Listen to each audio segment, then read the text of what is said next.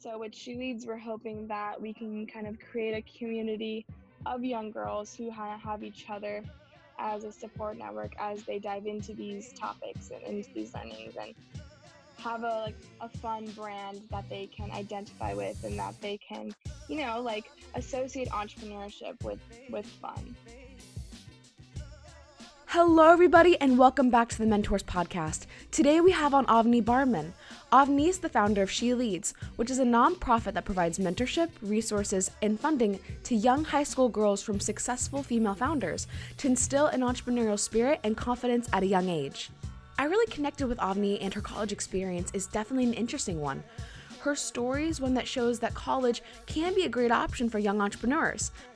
I hope you enjoyed this episode as much as I did.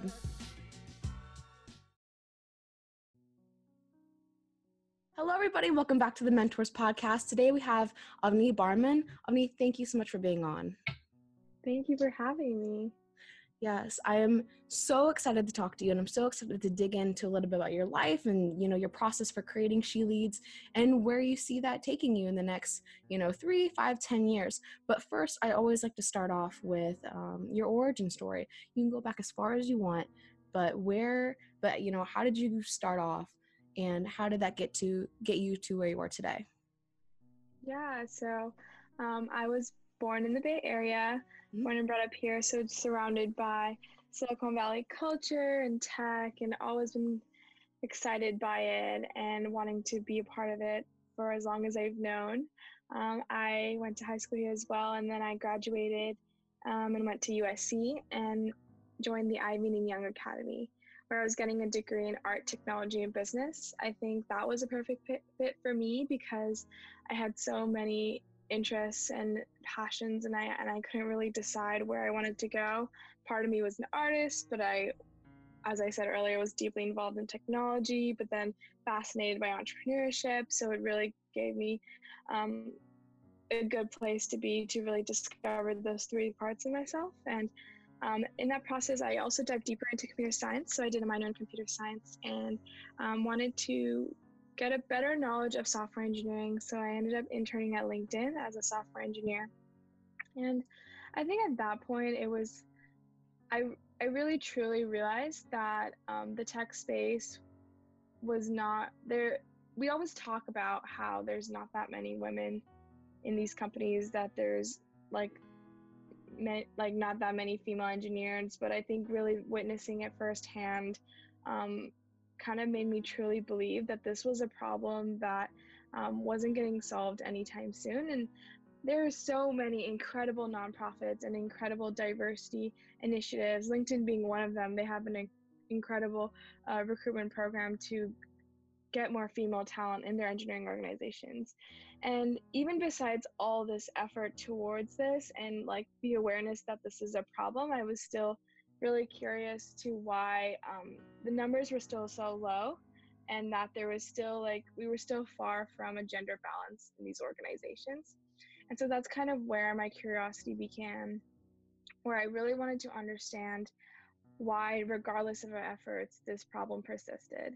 And so, of research, but also a lot of user interviewing. So, um, interviewing women in the space and trying to understand um, why they weren't, you know, staying in these positions. And while we had, a, like, women were being recruited um, through these recruitment programs, and then you would look at these intern programs, they would have a lot of female software engineers, but then they would be kind of thrown into a male dominated culture and um, subconsciously feel like they didn't really belong, they didn't really fit in, and eventually these this female talent wasn't really being retained.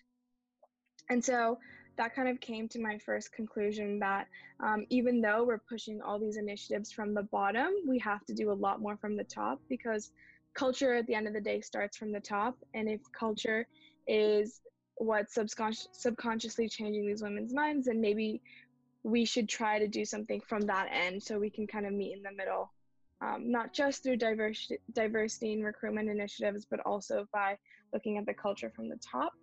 Um, and then looking at that a little bit deeper, you realize that like most um, companies are started by men, um, and like generally, you you think about like the top tech companies they're all run by male ceos and um, so naturally the culture will be started by these kinds of founders which is not which is not bad in, in any way it's just that there should um, if we want to potentially create a culture where female talent is more naturally picked up in leadership levels and usually you pick up um, leadership the leadership is formed at the beginning of a company when the the founding team is being formed um, so then i kind of dig deeper into understanding why female founders were still lacking mm-hmm. um, and really understanding that space so less than 2% of female founded companies get um, backed by venture capitalists um, and if wow. you look at yeah and less than 17% of startups are started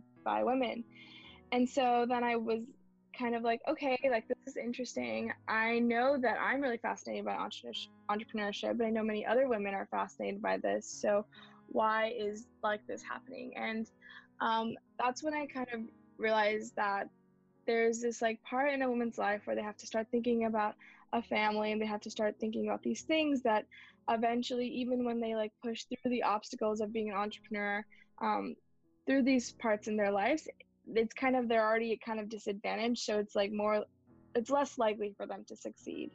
Um, which is like there's nothing wrong with that. It's just that um, on the other end like men don't really have to deal with the same problems as women. And so um, it's just like the probability is that they're more likely to succeed and so that's kind of where the she leads was born right it's like if we accelerate that trajectory so we have them start thinking about entrepreneurship not in college um, as maybe like an 18 year old, but rather in high school as a 14 year old, then they'll be um, have more years put into understanding the world of entrepreneurship and they'll have more opportunity to fail at their ventures and try to come up with another one to eventually to success. So the logic is that the number of times an entrepreneur um, fails, the more likely that the next time that they start a venture that they're going to succeed.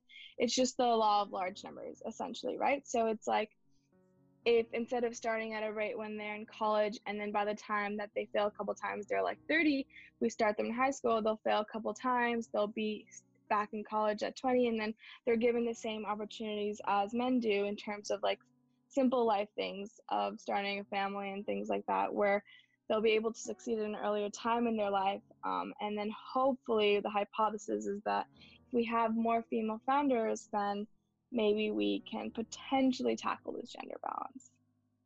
Well, that I can definitely tell when you started your project, you did such a deep dive into the whys and the hows of everything. And when it got down to it, um, I remember reading an article that was written about you, and you talked about how young women were raised differently than young men. Can you dive a little more into that and why um, women innately don't want to take risks?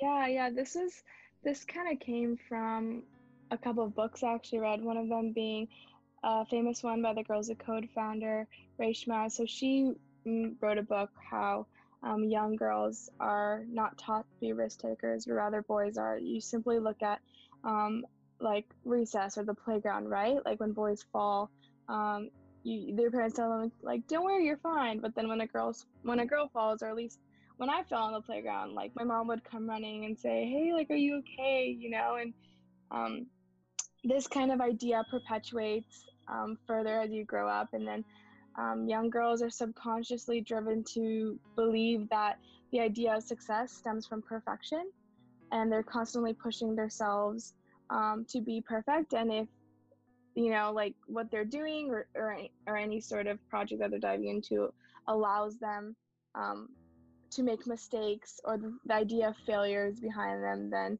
um, women tend to get or not not tend to it's shown in the past that girls um, can get more nervous about that. Um, and so the idea of entrepreneurship is built on the idea of failure. Like it's pretty much impossible to be an entrepreneurship without getting through failure because failure um, is just is just learning, right? You can't really get better unless you learn, and I think failure has a really negative connotation on society, and if we kind of can more positively um, use that word, and especially in the context of entrepreneurship, um, maybe it would be um, easier for girls to kind of embrace the idea of entrepreneurship at a young age.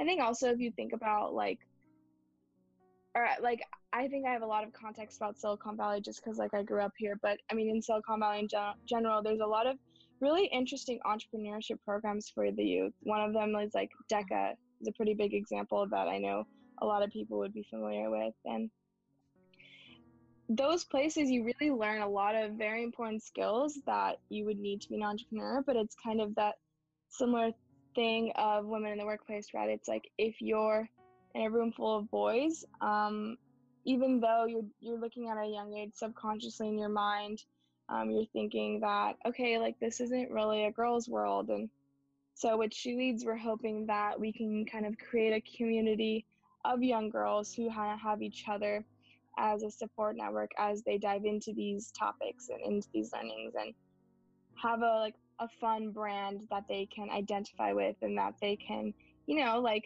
associate entrepreneurship with with fun. Yeah because you know this this podcast is called mentors for a reason. When you connect those those young girls with you know older um, women entrepreneurs, you can see that they've already mm-hmm. done it. You can see that they can guide you and lead you, even if you fail, even if you fall on your butt. Like you said, it's completely 100% natural and com- and honestly celebrated in the entrepreneurial world. Uh, I remember reading a quote that you said your parents told you, and it was something along the lines of "Success is the greatest weapon you have." No, well, mm, not success was the greatest weapon. A positive mindset was the greatest weapon you had. See, mm-hmm. mistakes. Uh, for don't worry. uh, in in in in thinking about that line, like, what failures had you had? Did you have to overcome in order to get to where you are? Yeah, definitely.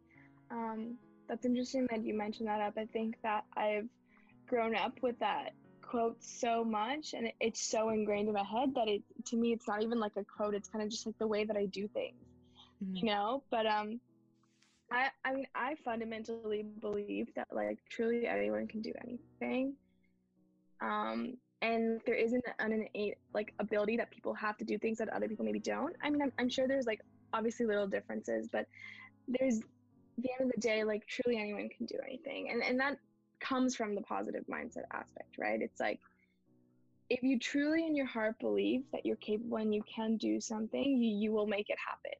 You know, you're gonna, whether that is working super, super hard, like for many, many months, um, to like just like whatever it is that you have to do. And, and it's really not easy, right? But like the secret is that, like, if that entire time you believe that there is a way out, like that the end of that journey results in what you were seeking, um, there's no way it's not going to happen. But the second for one moment you think that, oh, like I'm not good enough or this isn't possible or like I, I can't do this, you you've already failed in that moment. Mm-hmm. And it, and then if you've already like put out into existence that this is not happening, that I'm not good enough, then like you just can't convince yourself. Or you, you just you can't if you can't convince yourself that it's possible, you, you can't convince anyone else to believe in you. Truly anyone can do anything. What a powerful message to end on, and even more so, Barman lightly touches upon the wise concept in these last seconds that positivity wins. Stay tuned for tomorrow's release of the second portion.